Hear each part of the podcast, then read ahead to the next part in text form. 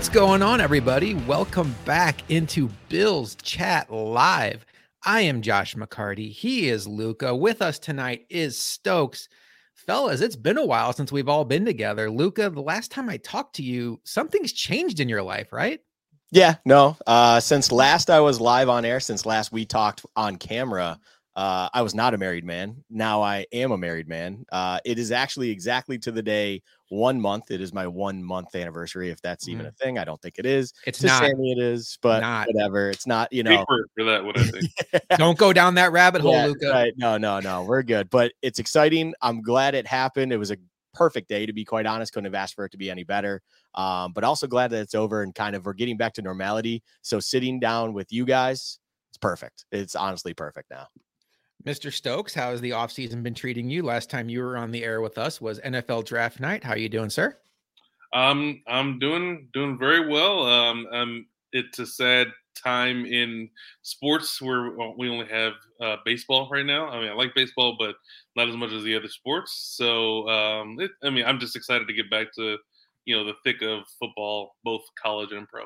Oh, did did the NBA season end? I I didn't even notice, guys. I, I had no idea. I really, oh, yeah. um. All right, let's get to it. We're not stalling around. We we teased on Twitter that we have a big announcement to make, and we are going to do that right now. Luka and Stokes and I have a history that predates Bill's chat, and part of that bond we have as friends was made stronger by the video game Madden. And part of that just is the reality of life where you guys know how it is. You get busy in your relationships and your work and your school, and it's hard to keep in touch with your friends unless you have a reason like fantasy football or in this case, Madden. And we were all in a Madden league together, and it helped us all keep up with each other. And with our guy, Josh Allen, gracing the cover of Madden 24, we figured what a perfect opportunity for us Bills Chat, a group of guys who love this game and who have so much to be thankful for for this game enhancing our friendship. We want to give back to Bills fans, to our followers on Twitter, to our friends in Bills Mafia. So we are going to be giving away not one, not two, I sound like LeBron James, four copies of Madden 24. Luka, I know you're super excited about that. We will be giving out details on how those copies can be won at a later date. But the big announcement, Luka, four copies of Madden 24. Yeah, it's awesome. Two for the PlayStation people, two for the Xbox people. That is how we came to four, of course. But yeah, it's just exciting. As you said, the perfect thing for us to do, especially in a year where we finally are experiencing something that, quite honestly, when I had first met these two, I didn't think would ever be a reality I would live in when it comes to a Bills player being on the cover of such game we're in that reality. We have the opportunity to do something for everyone else. And it's just, it's a beautiful marriage that is what we do, giving back to what we appreciate, which is you guys listening and then following us along, especially with Josh on Twitter. And yeah, like he said, details will come, but we're excited to do this. It's exciting that we can do something like this to celebrate such a momentous occasion. Mr. Stokes, I don't know why I keep calling you Mister. what is going on? I got to get back in. Like, I never call you Mister. I want to give your ego a boost here, but Madden is something that you still actively participate in on a, on a somewhat regular basis. So even especially for you, this is a game that I know is near and dear to your heart. Yeah, um, absolutely. I mean, it's in my Twitter bio, Madden Savant. I mean, that's, that's, that's what uh, Madden is. What I it's it's one of my um, passion projects. So I mean, if anyone wants to see me in Madden, I mean, they can get that work. But I, mean, I, I, just I love the game and I, I just love playing. So I mean, it, it, this is really cool. I'm excited to take part or participate in whatever is planned. Yeah, we're not announcing. So Stokes, I need to men in black your brain right now. You don't know the plan either, Stokes, even though you probably do.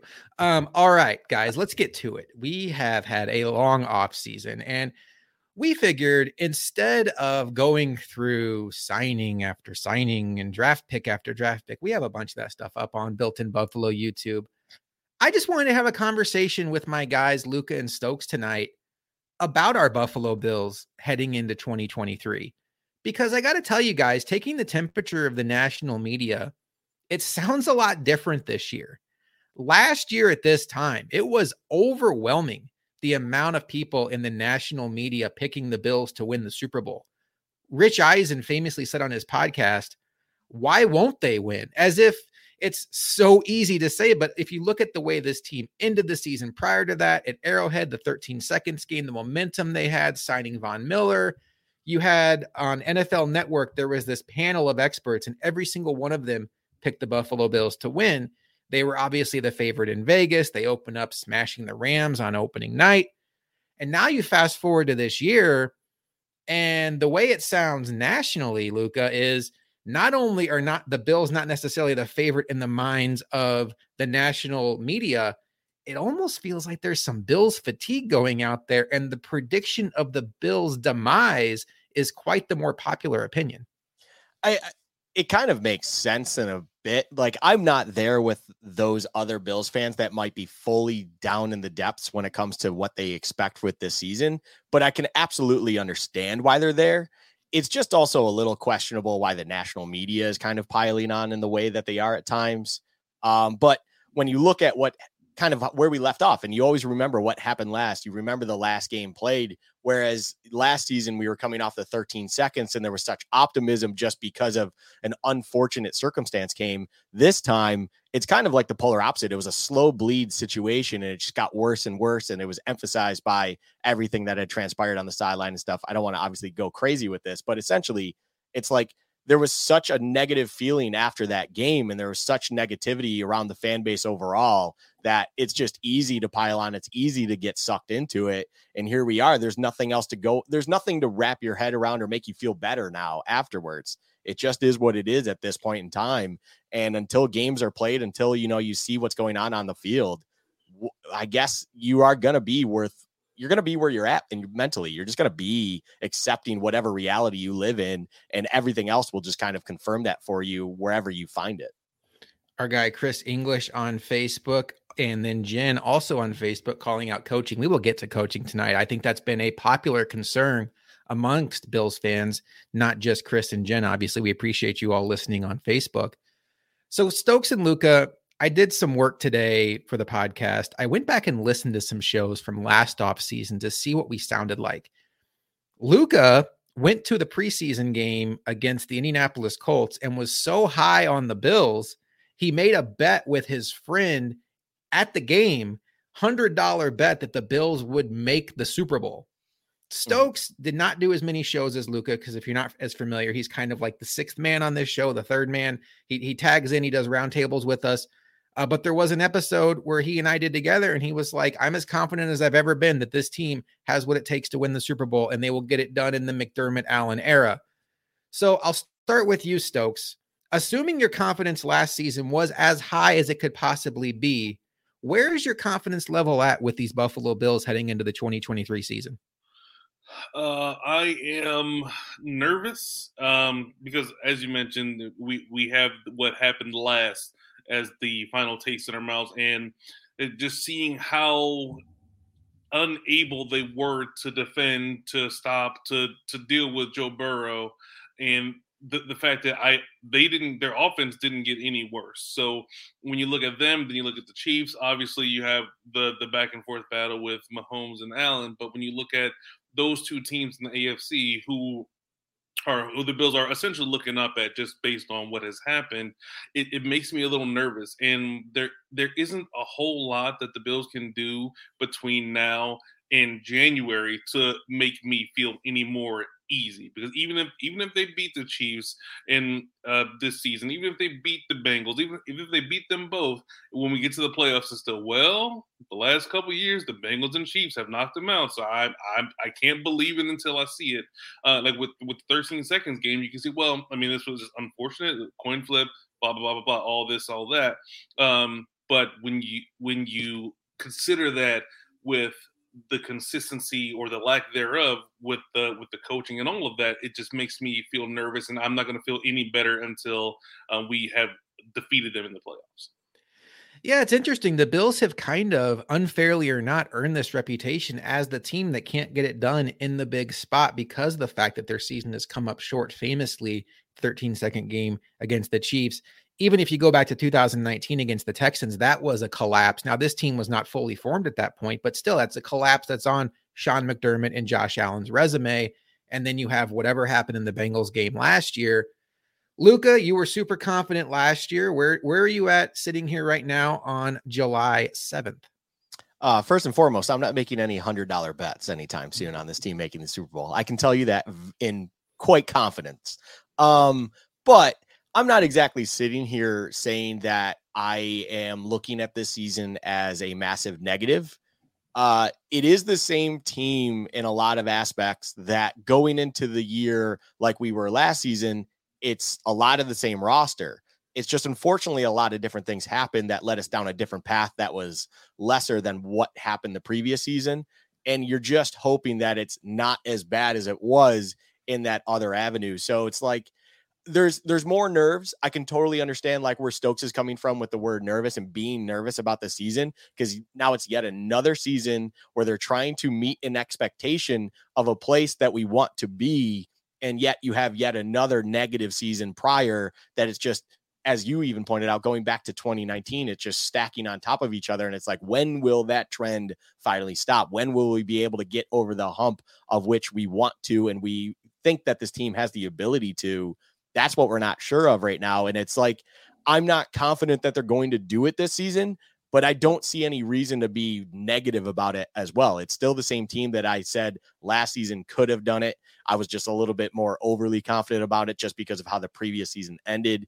But other than that, I am still in a very neutral place. I also said that I wasn't going to get overly down or hyped about anything this season. That was kind of like my uh, new season resolution and I'm going to stick with that. So I'm not going to get myself overly worked up in any way and just be very neutral about it until games start getting played.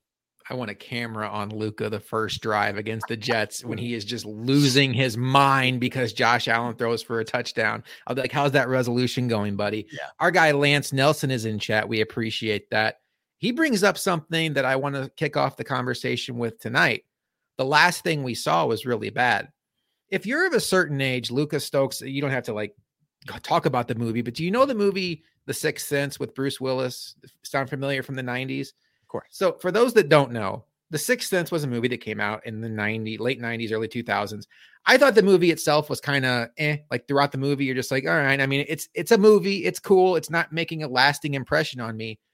Spoiler alert, the way it ends is tremendous the ending of the movie makes you think that you just sat through an amazing movie. But when you go back and look at the actual movie, you're like, I don't know. I was kind of bored for two hours. And then they threw me for a loop at the end. And now I'm walking out thinking this movie was great. And in a lot of ways, that is how we analyze these sports teams. It's what is the last thing we remember about this team? When you look back at the 2021 season and the 2022 playoffs, the 13 seconds, the last thing we remember about the Bills is they went toe to toe with the Chiefs at Arrowhead. The Chiefs were the gold standard of the AFC at that point in time. They still are. And Josh Allen outdueled Patrick Mahomes until the defense collapsed three times in a row. And we left that game thinking we sure let one slip away, but our team is ready to win. And we were as high as high could be going into that offseason. This was the direct opposite. This team was a 13 win football team that only played 16 games due to the Damar Hamlin situation. The 2022 Bills won two more games in the regular season than, than the season before when we were so high on that team coming off of the 13 seconds game. The 2022 Bills came out of the gate and smashed the Rams and smashed the Titans. And then by week three, they had four defensive starters out of the game. Micah Hyde's season was already over. They were missing three secondary starters, and Mitch Morse was also out. I'm going to uh, get some feedback here, so I'm going to mute both of you for a second while I get to this point. Let you get Lucas sort that out. Um, and then, so and then from there, it just piled up, and mistakes kept happening, and then injuries kept happening, and they couldn't get out of their own way. But lost in the fact that the Bills' season ended in one of the most disappointing uncompetitive games at home against the Bengals is the fact that this team was consistent throughout the season. But Stokes, I think the issue is we can't get that last memory, that last taste out of our mouth. And we've had an entire offseason to sit there and think, was that really the Bills or was it just happened to be the worst game of the year at the worst time of the year? Exactly. That's where it gets really, really difficult to to try and fathom because there is just months and months and months for us to analyze, hyper analyze. Why did they do this? Why did they do that? And I mean, you see the the biggest change between this this year and last year was now the um, McDermott's calling the plays on defense. But is that what happened? Is that the reason that they were they were playing, you know, zone? They were playing Tee Higgins and Ja'Marr Chase like eight yards off on on a key play when they only needed like three. So I mean, is that the reason?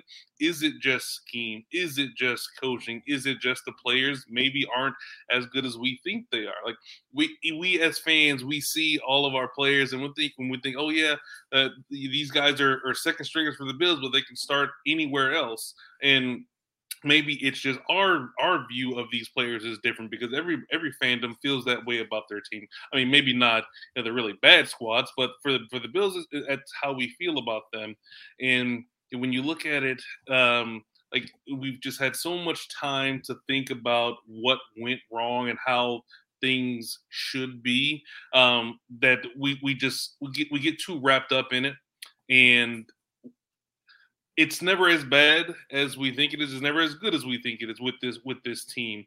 And I I, I don't I, I really don't have a great answer for the situation other than seeing how they play. And and as I said as I said before, like I them them starting out very well isn't going to make me feel any better about December and January because I mean it's just such it's such a crapshoot. And when you have good quarterbacks, I mean they are the the X factor that could change everything. We have a couple super chats to get to. I will tell you all, chat is going crazy tonight. We uh, definitely appreciate that. It's easier for us to spot the super chats. So, super chats are open if you want to do that. We will not obviously only read the super chats, but Lance Nelson, welcome back. Bills got a whooping last time out, but the talent is still there. Still a 13 win team. Go Bills. Absolutely. And then we had another super chat. I thought I could just click it and bring it up, but here we go. Dave Myers from Built in Buffalo. Great to see you guys back again and see my guy Stokes. What Stokes gets the special call out. Like Luka and I are just sitting here as the mm-hmm. sidekick on Stokes' show here. What is going on, Luka? Mm-hmm. All right, Luka, To you, in your opinion, you're obviously less optimistic than you were last year. If you could step back from how disappointing it was when it ended, do you think your lack of optimism is really just about getting the taste of the Bengals game out of your mouth? Or is it taking all the information you got from the season, how the Bills kind of did stutter down the stretch, not really score points in bunches, even though they were they were winning games, eight game winning streak before the Bengals game. That they really did struggle to to come out of the gates offensively in some of those games. Like maybe even the Bears game stands out where they won big on the scoreboard, but the offense didn't look in sync. Or is there more to it than just the last thing I saw was bad? Uh, it's more of the bad taste with the Bengals to me, quite honest. Like I just I'm one of those individuals where the last thing I see is kind of the thing that sticks out the most, of course. You know, you live as present as you can be. And that's just unfortunately the reality is that is the worst game they could have possibly had at that moment in time. And it's just forever going to be stuck there until, you know, until we see another game, until I see pads on the field. Like this is a season, Josh, where I have been documented saying where I don't like preseason games and things like that. I'm just going to need to watch a preseason game to like see something else that isn't that lasting memory that I currently have. So I will be watching preseason and stuff like that just to kind of get my hopes back up a little bit, just to erase that memory from my brain and kind of reset and know, look, that was last season. This is this season. But like on top of it all, it's just you look at around you as well in the division just what adds a little bit of a sprinkle of the not as optimistic is you have other teams in the division like the Jets obviously getting better where it's just that's the sprinkle on top. It's like the lasting memory of the team I have is not great and then all of a sudden you saw a team that wasn't necessarily a problem last season that you will have to see twice get significantly better on paper. I say on paper on purpose because again, until we see games, I need to see if that's actually going to be the case. But we'll see that bright and early, you know, week one, of course, of the regular season. So thank goodness, honestly, for that. But it's that's really what it comes down to. Mainly is the Bengals game itself. So we as Bills fans are in a unique situation with this team, whether it's Bills content creators, whether it's Bills fans, people that ride with the Bills, we know more than just the zoomed out view of the team. And I think that's part of why the national narrative has shifted to the negative is when you think about how you view other teams that aren't the Bills, you have more of a zoomed out view because it's just not possible to consume the amount of content on the Bengals, the Browns, the Ravens as you do on your hometown team and still live a functional life outside of being a football fan. It's unrealistic to do. And the example I will give you all, just kind of play along at home and be honest with yourself with your answer. How do you view the LA Chargers? Just what's the first thing that comes to mind when I talk about Brandon Staley and the LA Chargers? The majority of you out there are probably saying a team that can't win in the big spot. They choked away a playoff game last year and they have consistently underperformed with one of the more talented young quarterbacks and more talented rosters in the league. And do not be ashamed of that opinion. There is a lot of merit to that opinion, but you have not, I assume, I had not until today, dug a lot deeper than that surface level opinion. Do you care? When you're when you and your buddy are talking about the LA Chargers and you're just making a throwaway comment before you take the next sip of your beer and go on to the next sports topic, do you care that Joey Bosa spent the majority of the season on IR? are that their outstanding tackle Rashawn Slater was on season-ending IR and didn't play in that playoff game, or their best deep threat wide receiver Mike Williams was out for the playoff game because for some reason Brandon Staley played him in a meaningless game week 18. Derwin James missed a handful of games last year. The Chargers had 12 players on IR and they had a 27 point lead in that game before they ultimately had an, an utter collapse. No, that doesn't enter your mind, and it shouldn't. You you don't do this professionally. You just are a casual fan, and I think that's what's going on with the Bills. As fans, we know why this team ran out of gas down the stretch. We know the Damar Hamlin situation, the Kim Pegula situation, the tops shooting situation, all those situations that just weighed on this team emotionally. We know the situation with weather impacting travel to the game in Detroit because they had to move it out of Buffalo to play the Browns, whether impacting the Bills coming back from Chicago on Christmas Eve, where they had to miss Christmas with their families. We know the situation with two all pros being out for the season in Micah Hyde and Von Miller, and then Jordan Poyer, a third all pro, being held together by duct tape. Their best, arguably, defensive lineman other than Von Miller, Daquan Jones, missing the playoff game because of an, of an injury that popped up late. We all know that. The national narrative doesn't take that much into consideration. It's just Bills in a big spot. Bills lose big to another team that we know is pretty good. And the Bills are continuing to let us down. We believe in them. Stokes, do you think part of the reason with the national narrative is they just aren't necessarily looking under the hood at the issues that were there with this team? Absolutely. I mean, I think I think your point is very well taken, and I think that you know a lot of a lot of fans, a lot of teams, a lot of every, a lot of everyone. Like if you if you take that hyper focused look at any team, you can figure out or you can piece together a reason why this or that didn't happen for them. And I think that where where it is for the Bills is that yeah, everybody deals with adversity, but the teams that win, they overcome it. Like where where with the Bengals, like if they don't have if they didn't have the entire offensive line, which I don't believe they did, they were starting backups on their offensive line, and the Bills' defensive front did not collapse the pocket. So, but in but on the on the flip side, the Bengals were collapsing the pocket against Josh Allen. So like they overcome they overcame adversity and the Bills just didn't in that in that specific situation.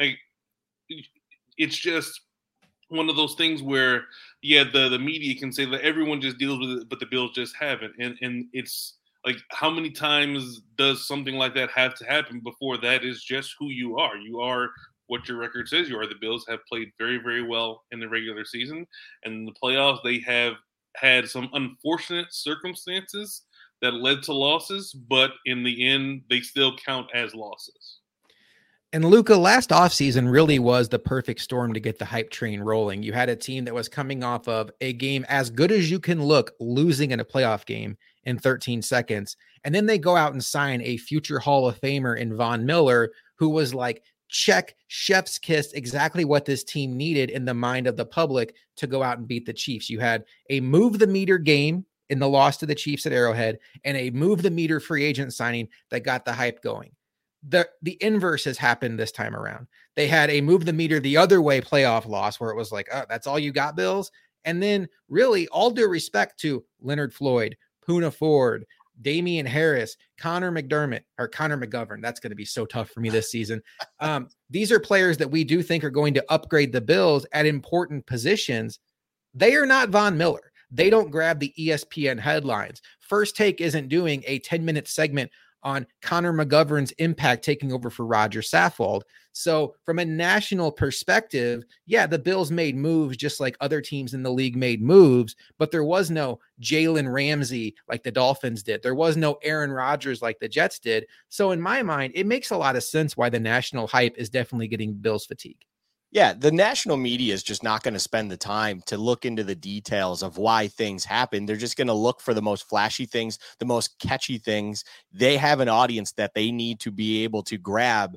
And you're not going to do that by mm-hmm. digging into the details of certain situations. You're going to do that by the big names, by the flashy moves, by the understanding of what is grabbing the biggest chunk of the audience to get eyes for you because the funniest part is if you did take the time to kind of spin this a little bit and i kind of just kind of thought of this right now because it's a it's a great point to bring up it's like if you did take the time to look under the hood to kind of look at all the details and stuff like that and then link it to a lot of things you hear from josh allen mcdermott being all of them when they make their public appearances on mcafee or wherever you know busting with the boys most recently with allen it's the one of the first things that is always brought up is fatigue and rest and how they just needed an offseason of rest. They just needed to do things. Josh Allen went out of his way to talk about how he hasn't done lick this entire offseason and is just focusing on rest and recovery and everything like that.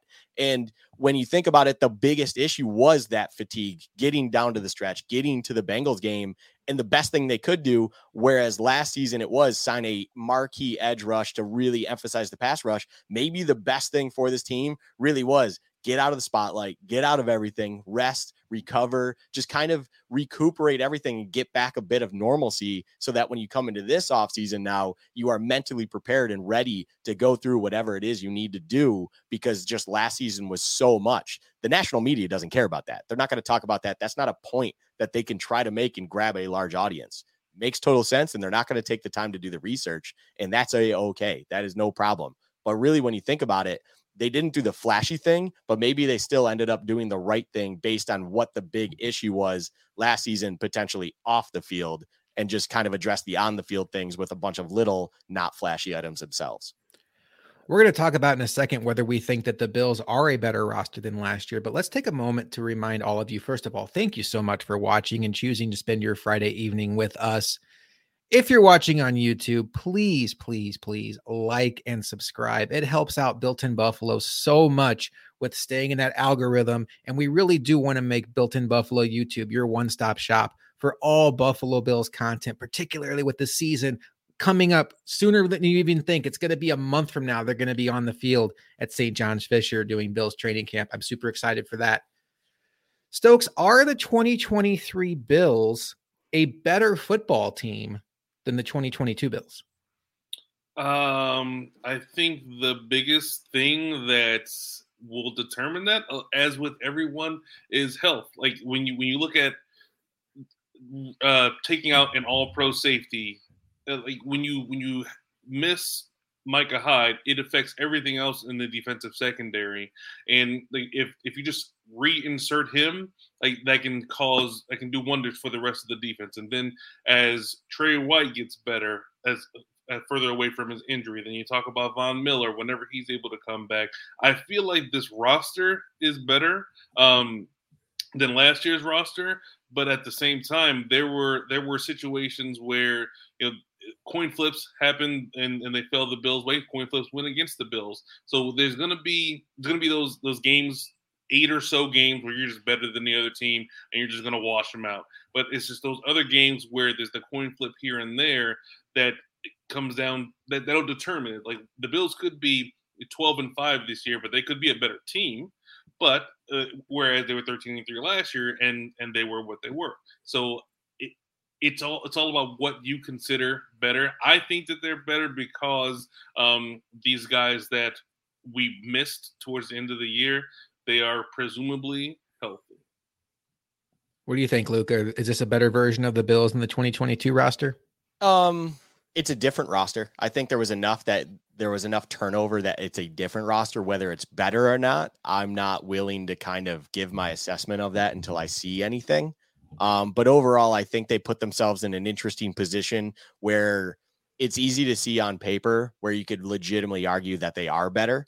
You know, it, it's there's a lot of notable things, but as as Stokes said, the number one thing is health, and even even a situation wow that's a wedding picture of mine uh even a situation of which where you had you know a lot of luck with injuries in years past when we made it to the AFC championship championship game against the Chiefs and then lat the year after that you know the 13 second season it's like health was actually something that the Bills kind of had a great luck with and then last season it kind of accumulated in a, in a very negative way and kind of the uh the uh toll was met with a lot of injuries and a lot of impact with that health situation. So overall, if they can just get back to where they were when it came to health, which luck is a good word for that. Inevitably, everyone will get hurt at some point in time at some severity. You just need to luckily be as healthy as possible as you get down in the later months of the season and hopefully they can get back to the luck and everything that they had in those previous years so that they can be a full roster going into those key games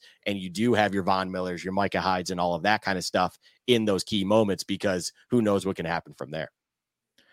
Taylor Rapp's an interesting name that John Robert brings up. Stokes, if the Bills still had Cole Beasley, would you be looking forward to those one-on-one Cole Beasley rap battles? uh, dun, dun. Yeah. I mean, not just football content, folks. The humor is with us too. You are all welcome for that. okay, sorry. Okay, let's look just defensively because I think this group is a lot better. But Stokes, you really hit the nail on the head with the biggest piece of this. Yeah, it sounds great to say Micah Hyde and Von Miller will be back. And obviously, those two players are going to impact any team they come back to.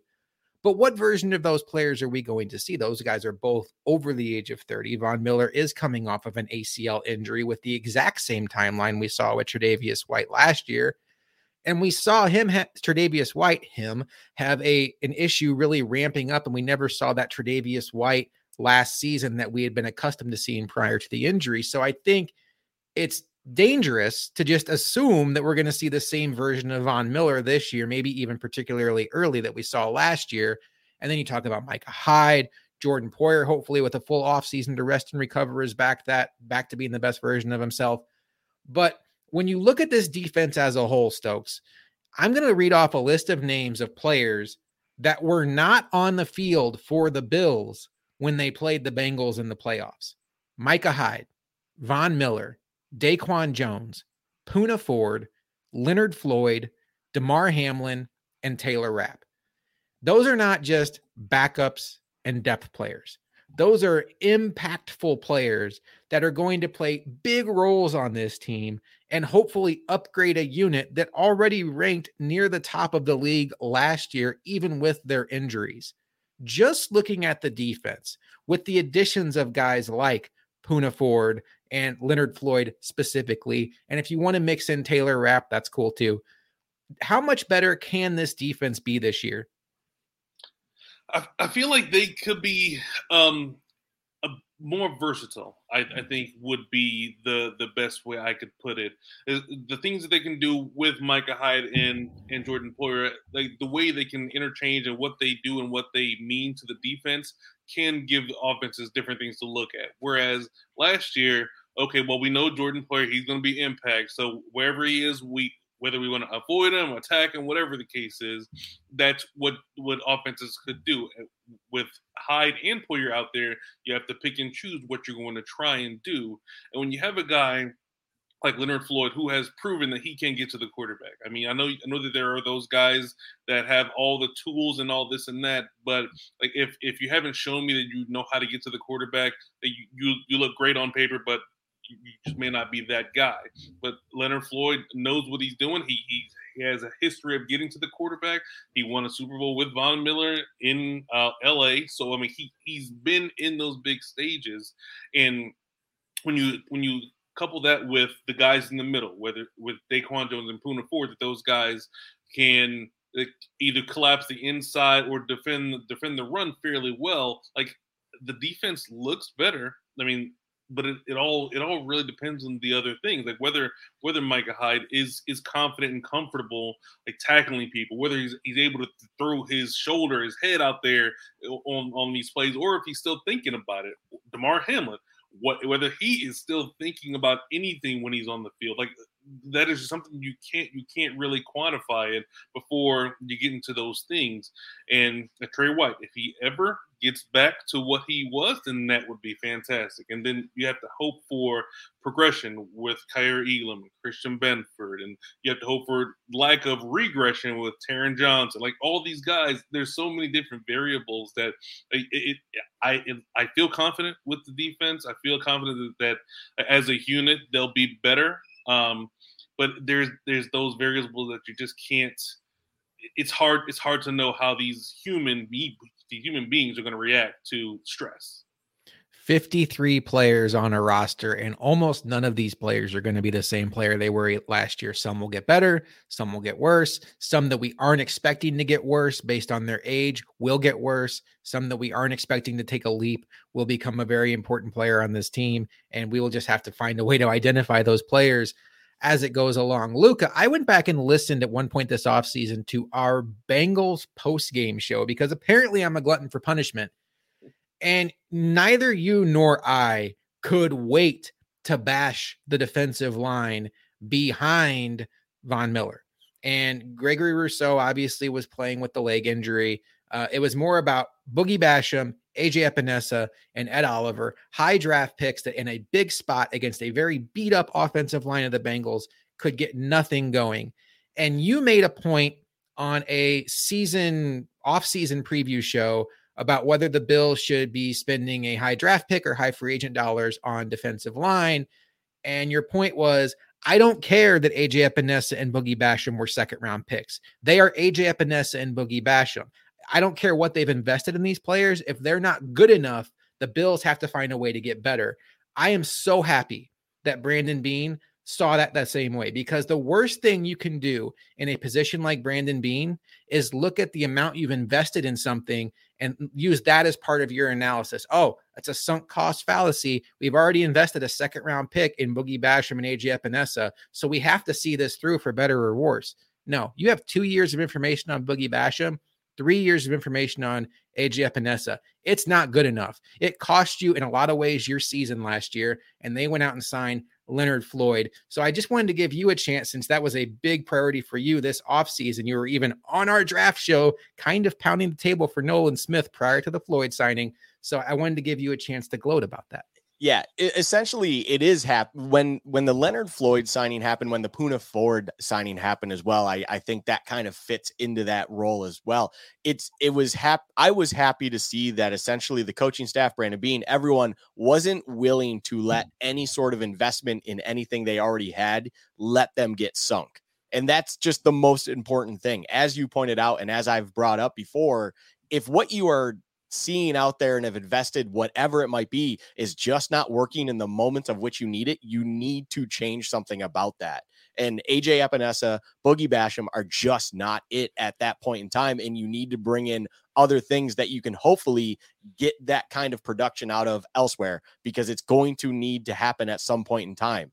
Unfortunately for the Bills, it happened in the most crucial point of the season. And at that time, and they just didn't have the Leonard Floyd, the Poona Ford, all of these situations. Daquan Jones is out, of course, where Poona Ford would have been even bigger of an impact. And then even an Ed Oliver just couldn't step up to the plate. It's like you need that investment to happen. And then if you watch it do that, that's a very, very key moment of how you handle things and how you handle your investment. Investment's a great word to use for it. How do you handle it at that point in time? Are you going to let that stock absolutely sink you to bankruptcy? Or are you going to do something about it and trying to get back to level ground, if not make it better by doing something else? And that's the way you got to do it. And I was glad that McDermott Beane and everyone was like, what else can we do to kind of solidify that role? Because it just wasn't good enough. They were one injury away from just completely making the defensive line average at best. And honestly, he's very below average. So it's just it was unfortunate to see then, but I was happy to see that they understood that and quickly changed it rather than just kind of being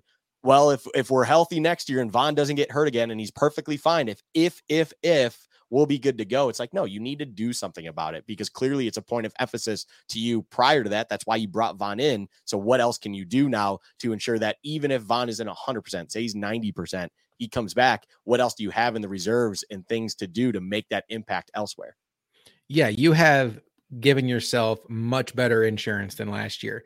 If Micah Hyde is not ready to go, or if Stokes' concerns about Micah Hyde being ready to go, you know, concerns on the downside are realized, Taylor Rapp coming in is a much better situation. All due respect to Damar Hamlin or Jaquan Johnson. Taylor Rapp, I think, is a better football player than those guys. Stokes, I know Damar Hamlin was your guy before the injury. He's all of our guys now, but like as a football player, just judging that, I, I, think he was uneasy. And Taylor Rapp, I think, is one of the better backup safeties in this league who will have a role on this defense outside of an injury to Hyde or Poyer. And then Leonard Floyd, this guy gives you such a runway to slow play Von ramping up. You can have Floyd and Rousseau as your two primary edge rushers while Von eases his way back into the lineup. And then you just have that much stronger of a rotation going at it. Comment in chat I got to get to here. Grandpa Frazier is out. No disrespect. I love the no disrespect at the end because it kind of gives you the ability to say whatever you want as long as you qualify it with no disrespect. It is such a sound strategy. Like you literally just called him a grandpa and then you say no disrespect. It's smooth. I respect it, Johnny. I kind of want to use it more in in my life and see if I can get away with it. But um Stokes, along those lines, and we don't have to get into like a whole defensive scheme conversation here, but just I guess surface level confidence level. Where are you at with McDermott taking over as the primary play caller for Frazier? Um, is your confidence up? Is it down? Is it pretty much the same because they're both qualified defensive coordinators? Just in general, where are you at with that move? Um, I, I would say I'm I'm at the same level. I, I feel like when so maybe maybe to some extent like when you're like in game strategy maybe as as the game was going on mcdermott wanted to make changes and he, he maybe didn't feel like he was confident enough to say hey leslie let's do something different. Like let, us do something different. Let's, let's try something else. And now now since he's making those decisions um if he's if he's going to be able to make the adjustments that are necessary to to be in these big games and, and make the stops when we need them um but as far as like an, an overall scheme. I mean, it, it's it isn't as if Frazier was doing something completely different than what McDermott wants. It's like he's, he's not he wasn't going rogue. Um, so it, it was all part of the same base that McDermott wants to run. Um, so it's I, I think it's it's always going to come down to the the level of adjustments that a coach is making, and oftentimes we like it seems like the only a coach that we see as, as quantifiable as like Belichick. Like we can we can pinpoint, hey, Belichick did this to neutralize this person, and we don't see that a whole lot with a lot of coaches. And like we don't we don't need McDermott to be Belichick. We just need him to not do stupid things that the layman can see. Hey, it's fourth and two. Why do you have your corners playing eight yards off the wide receiver? You're never going to forget that play. And ne- neither am I. I'm with you. But that's like the second time you brought it up on the show. I respect it. But as your friend, I, am a little worried for you, Stokes. I feel like maybe when you close your eyes at night, you just you see that image that was going around on Twitter. Yes. Like, what what are we doing? What are we doing? All right. We talked a lot about the defense. Let's spin it around and talk about the offense. And uh, this is another side of the ball where there weren't a lot of big ticket names brought in, but there was a lot of roster shuffling that has gone on. Devin Singletary is gone. He is now a Houston Texan. They brought in Damien Harris. They brought in Latavius Murray. And you still have Nyheim Hines, who now has a full offseason training camp to become hopefully somewhat of a part of this offense and year two of James Cook. We should mention Ken Dorsey is still the offensive coordinator. You would expect him to take a step going into year two. The offensive line to me is where this entire conversation needs to be focused and where my eyes are going to be laser focused in training camp because Roger Saffold was not good last year. If you watched our end of season wrap up show, Luka was thrilled to give him the season long game check award winner. And his final comment was, I can't wait to never see you play for the Bills again. Tell us how you really feel, Luka. But the Bills have gone out and they signed Connor Connor McGovern for I, I'm gonna say McDermott so many times. Connor McGovern from the Dallas Cowboys. They drafted um they drafted Torrence in the draft second round out of Florida. They brought in David Edwards from the Rams. So when you also factor in they still have Ryan Bates, you figure there's a very good chance that McGovern and Torrence are your starting guards. And now Ryan Bates is that backup swing center guard that is just a huge upgrade over what they had last year with Greg Van Roten. You look at the tight end situation, you would have to think that Dalton Kincaid is an upgrade over Quintin Morris, and he's also going to be maybe your primary slot receiver. They brought in Deonte Harty and Trent Sherfield, and they they replaced the guys like Isaiah McKenzie and Jamison Crowder and what was left of Cole Beasley and John Brown. They drafted Justin Shorter. I don't know if there's any tangible proof that the guys they brought in at wide receiver are going to be better than the guys that went out. Time will tell. Overall, Luka, what is your thought about this offense in general? And are you as laser focused on the offensive line specifically as I'm going to be? Uh, to the latter part right there, yes, I'm going to be very fixated on the offensive line. There's going to be a lot of intrigue, especially early on in the season. Of is this something that will work better than what we had? Um, I would hope so because what we had last season just completely regressed into just uselessness at times with certain individuals. The one that I highlighted and you highlighted here today, I won't even say his name. I forgot that he existed and I no longer want to speak of that name. Um, but yeah, I like the offensive line, of course, but then to kind of pull back and just look at the offense as a whole, when I look at like, for instance, you know, I saw over here Johnny right here said best running back since Fred X, Spiller, and Lynch. I, I wouldn't go that stretch, but I would say like the Damien Harris signing to me is definitely low key, very, mm-hmm. very intriguing. And him with Cook is, of course, looking like a really nice complementary 1A, 1B situation as long as Harris can stay healthy. I think there's still a lot of game in him. And it's not like you have a lot of investment in it, anyways, of course, but that doesn't matter once football is being played. It doesn't matter what they're making. It's just what can you do for the team. And then when it comes to the wide receiver room, we were fairly optimistic, I feel like, with the wide receiver room. There's a lot of projection with that optimism going into last season. This year, I feel like the projection is coming really short, but at the same time, like it, it, it kind of weirdly enough comes with Trent Sherfield for me. But like I remember Trent Sherfield as a Cardinal going way back when you saw him in flashes with Miami and stuff, and he's a very serviceable guy. And when you're looking at him as a serviceable player, but he's in that fourth, five, fifth spot, like that to me feels like maybe I'm not looking at this wide receiver room as highly as I should because maybe there's a lot of potential there that I'm just not seeing. Like I forget that Jamison Crowder was even a guy on this team, to be quite honest. Unfortunately, the injury that he had, he just couldn't come back or do anything. But at the same time, it's it was a disappointment, and then you just had nothing to fill that. Isaiah McKenzie was a disappointment. You know, uh, I just go down the list, and it's just it is what it is. So now they just completely scrapped all that, brought in a whole bunch of bodies here, and and I feel optimistic about that in a way. And then, oh, by the way, our first round pick we used on an undersized tight end, or AKA a very large wide receiver and receiving target. And it seems like there's a philosophy change going on where it's like there is going to be an emphasis on trusting the ball in Allen's hand more and more and getting it to more weapons and having more dynamic threats out there of all different shapes and sizes. And whatever works on the day is going to work for them. And I love that personally, I love having just a lot of different ways to attack something and then having the individuals to do that. Like you don't just have kind of one excellent way you go about it. You have two, three really, really good ways of going about it. It might not be killer and over the top of one way, but at the same time, if you only have one way to go at it and you go up against a Belichick like individual, a lot of times they can, uh, you know, take that away from you. And now you really got to figure it out without having what you need to do it. Whereas this, it's going to be harder for teams to do such a thing because you can just turn around and do something else completely and be very okay with it. So it's it's interesting how we don't look at it as much as possible, but this offense is very very intriguing going into the season.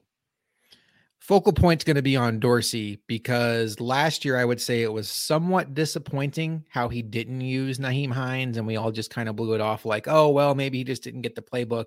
And we even talked last offseason about what are they going to do with OJ Howard and Dawson Knox. Unfortunately, OJ Howard had nothing left in the tank. All due respect to Deonte Harty, Trent Sherfield.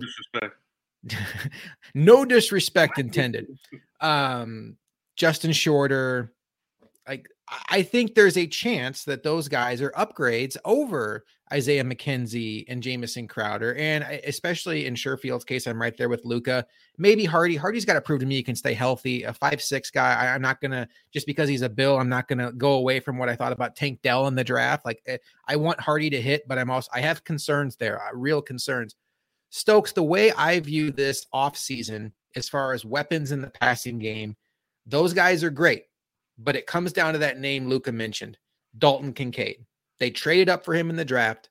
They have to have a plan for him early and often to matter year one. This can't be a situation where we're looking back on this in January and Dalton Kincaid just goes on the list of rookie tight ends who struggled to hit the ground running in the NFL.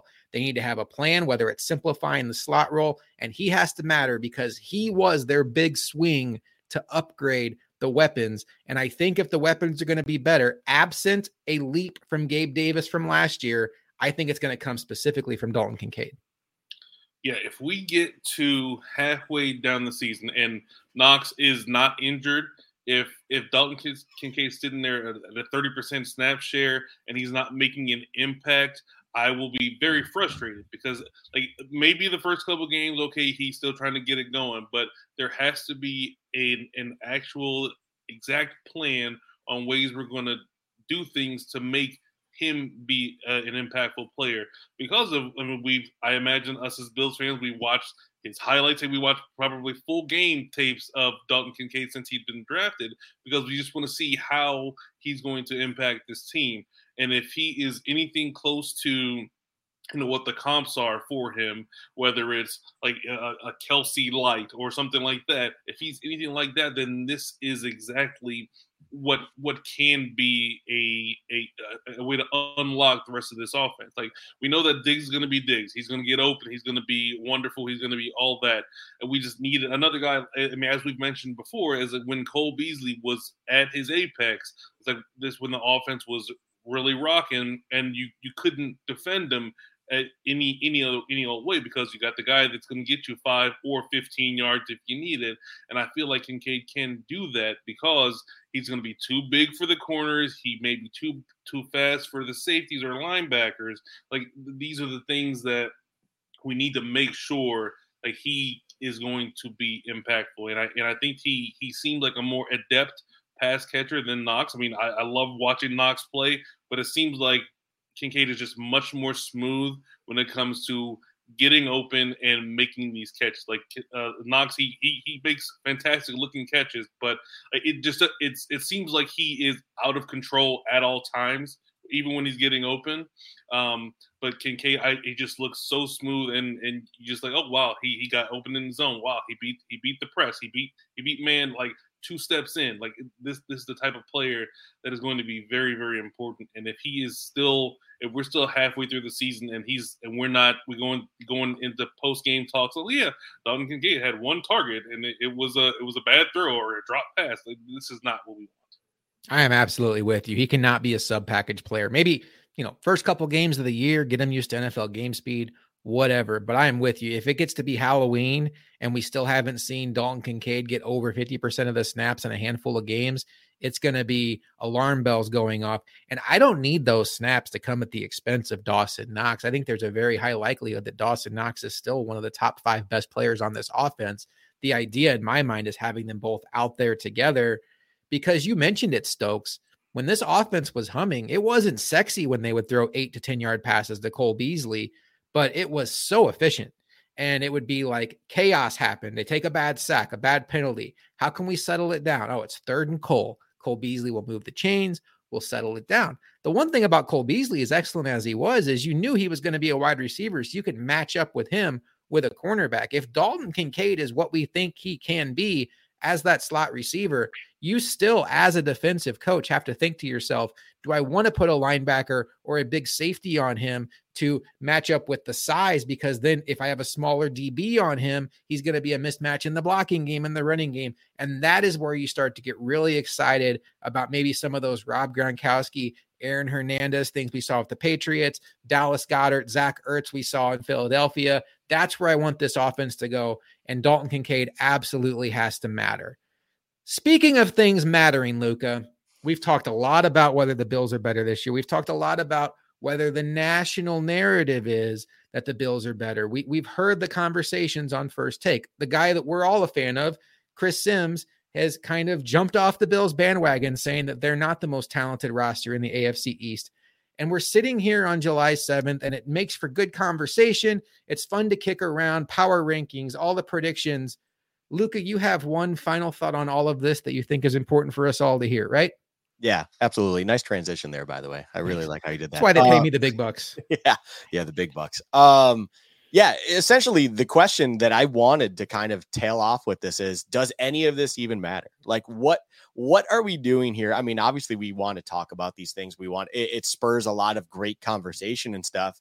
But does this matter? Does the national media matter? Last season, it was so awesome. There were numerous podcasts. I haven't gone back and listened to them like Josh would probably do, but I bet you if he listened to our catalog, there were probably numerous occasions we were where we were just so excited about being kind of the media darling. Is this finally the year for the Bills? And there was just so much hype and talk around the Bills camp going into the preseason and into the regular season that it was just a surreal kind of feeling. And then inevitably, we saw what all transpired, and it was one of those crazy seasons that ended the way it did. Does it even matter? Because the funniest part is at this point last season, another discussion that was being had in that national media was around the inevitable Super Bowl champs in Kansas City and they were talking about are they even going to be kind of that top tier team anymore because they just went and traded Tyreek to Miami? Are they going to be able to overcome that? They haven't brought any wide receivers in to replace him. All these different conversations were happening. Lo and behold, you know, Travis Kelce was still there. Mahomes and Kelce still have a good rapport, and Andy Reid standing on that sideline seems like it's a good enough formula to get them over the hump. And oh, yeah, they won a Super Bowl in a shootout without that Tyreek Hill. All of this does not matter. Like, I just want to make sure that point. It's like w- we love to have this discussion. It's fun to have. It's nice to kind of be a heel against the national media after having such a wonderful time last season, enjoying all the accolades that were coming our way. But inevitably, none of it matters. Who cares about the national media and all that stuff? And it's just like, look at how they looked at Kansas City and their season transition. Look at how they looked at us and our season kind of worked itself out it, it's inevitably don't get caught in it and stuff like that. This all of this is just minimal. And once games are being played, none of these discussions will happen. The only thing that's going to happen is you know Max Kellerman's with his Iguodala takes are going to be just spamming him on Twitter because it's such an awful take and things like that. So it's just just remember that. That's that's the last thing we needed to have a discussion about. DF Forever with the super chat. Thank you so much. We appreciate that. Kincaid looks like Kittle. What do you think about that comp to, to, to George Kittle? Stokes, to me, Kittle's a little bit more of an impact in the run blocking game. But man, if we get a George Kittle out of this pick, I think we'd all take it. Um, absolutely. If if we if Kincaid could block like Kittle, that would be wonderful. But I mean, I, I can get that comp because when you when you look at Kittle, um, like he when he's running with the football, he's looking to make contact. He's looking to deliver a blow, and and I've seen more than enough um, situations where Kincaid he's not shying away from contact. He's he's going after DBs, and and when he gets out in the open field, he, he's just trying to make someone feel the fact that he has the ball and that guy has to stop him. So I can I can see that um, see that comp, but I mean if, if it's all going to come down to the comparison that the difference between Kittle and every other tight end is that Kittle loves blocking. It seems like he just loves to do it. Maybe it's the Iowa tight end in him, but he loves to block. And um, if, if that's the type of thing, if that type of um, love for every facet of the game hits Kincaid, then that would be absolutely wonderful.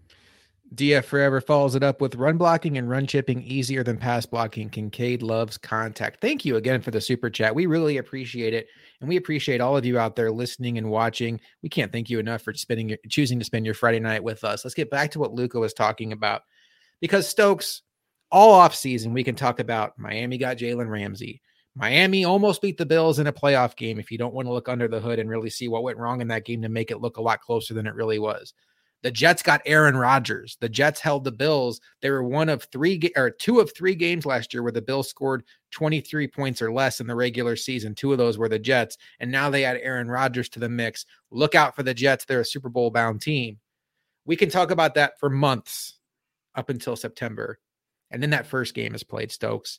And if the Bills go to New Jersey and beat the Jets, everything we talked about and heard about for the last four months is going to be out the window and it's overreaction city on that Tuesday morning. Yeah, it's going to be um, yeah both ways. Like whether whether we dominate or whether we lose, it's going to be like, well, who knows what's what's going to happen here. Um, but I mean, I'm I'm I couldn't be more thrilled for it. Like I I, I love that we're going to have a, another Monday night opportunity to watch the Bills play and and see what's left of Aaron Rodgers and see how um, Dorsey's going to attack this Jets defense that stifled him twice. Um, I, I, think it's going to be a, a, blast to watch, and I mean, I I wouldn't pick against the Bills here at all. One last comment from DF Forever: Smash that like button like a woodpecker in heat. Sure. Yes. yes. I, I, mean, analogy works. I think the analogy works. I, I, I haven't done a lot of work on woodpeckers, but uh, I assume it works, and I appreciate that. I think it's more like a simile. It's like. there you go. Uh, all right. So, guys, we have talked about the national narrative of the Bills. We've talked about our opinion of the Bills. And we've talked about one thing at the top that I want to revisit. We are going to be giving away four copies of Madden 24. Please follow us at Bills Chat Pod on Twitter. Further details will be announced in the upcoming weeks. And Luka, it's been a long off season, but it's time to get the word out. We are back. We're here to stay, and we'll be back in this rotation going forward. Oh, it's great. It's great to be back. I mean, the break was great, you know, when it comes to just letting us reset our, you know, batteries a little bit there. I know you and I had discussed it, you know, off air and stuff. We needed a little bit of a breather here and there. We had things going on in our lives, of course, as well, that kind of complicated things on top of it. But it's good to be back. It's good to be back in the rotation, everything like that. We're going to be back to both of our podcast and live shows. You know, I've been doing my Sabres chat thing, you know, the past couple weeks now. We're getting into that because and we're talking about the NFL season being around the corner and the break feels like forever. The break just started for the NHL, and next thing you know, in two months, three months, it's back, and it's like it never ends. So all of our normal shows are happening. Josh, it feels great to be back here. It's awesome to be having our welcome back show with Stokes. Of course, it's three of us up here just doing our thing, talking the thing we love the most, and that being the Buffalo Bills. But it's good to be back. It's good. It's good to feel normal again a little bit, you know. It's been a busy couple of weeks for all of us. Luka went out and got married. Stokes is planning for a wedding for himself, and I won the gold medal on the Flower Cup on Mario Kart. So we all have accomplished things, different variations of those accomplishments, but it felt good. I unlocked a secret, a, a secret track on uh, on Nintendo Switch. I'm pretty proud about that. We'll try to knock that one out later. Stokes, we always appreciate you coming on when we, when we have these roundtable scenarios. And rumor has it, Stokes, your face is going to be a little bit more present this season on uh, Buffalo, built in Buffalo. We don't have to get into details, but people are going to be seeing a little bit more Stokes than they're used to. Interesting. Yeah, I, hmm. Wonder what's in store.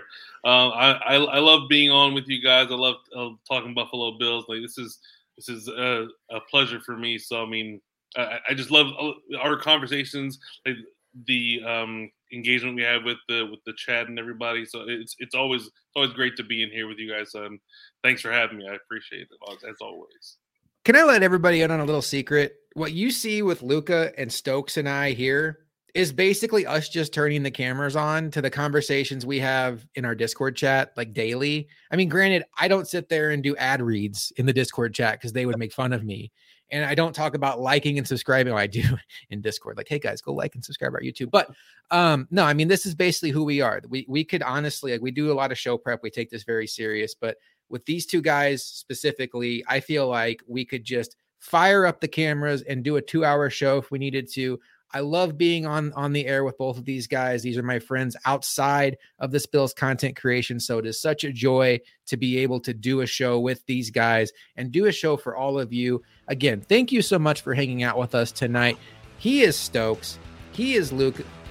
He is Luke. I'll get the hang of it. It's the first episode, folks. I'm knocking off that preseason rust. He is Luka.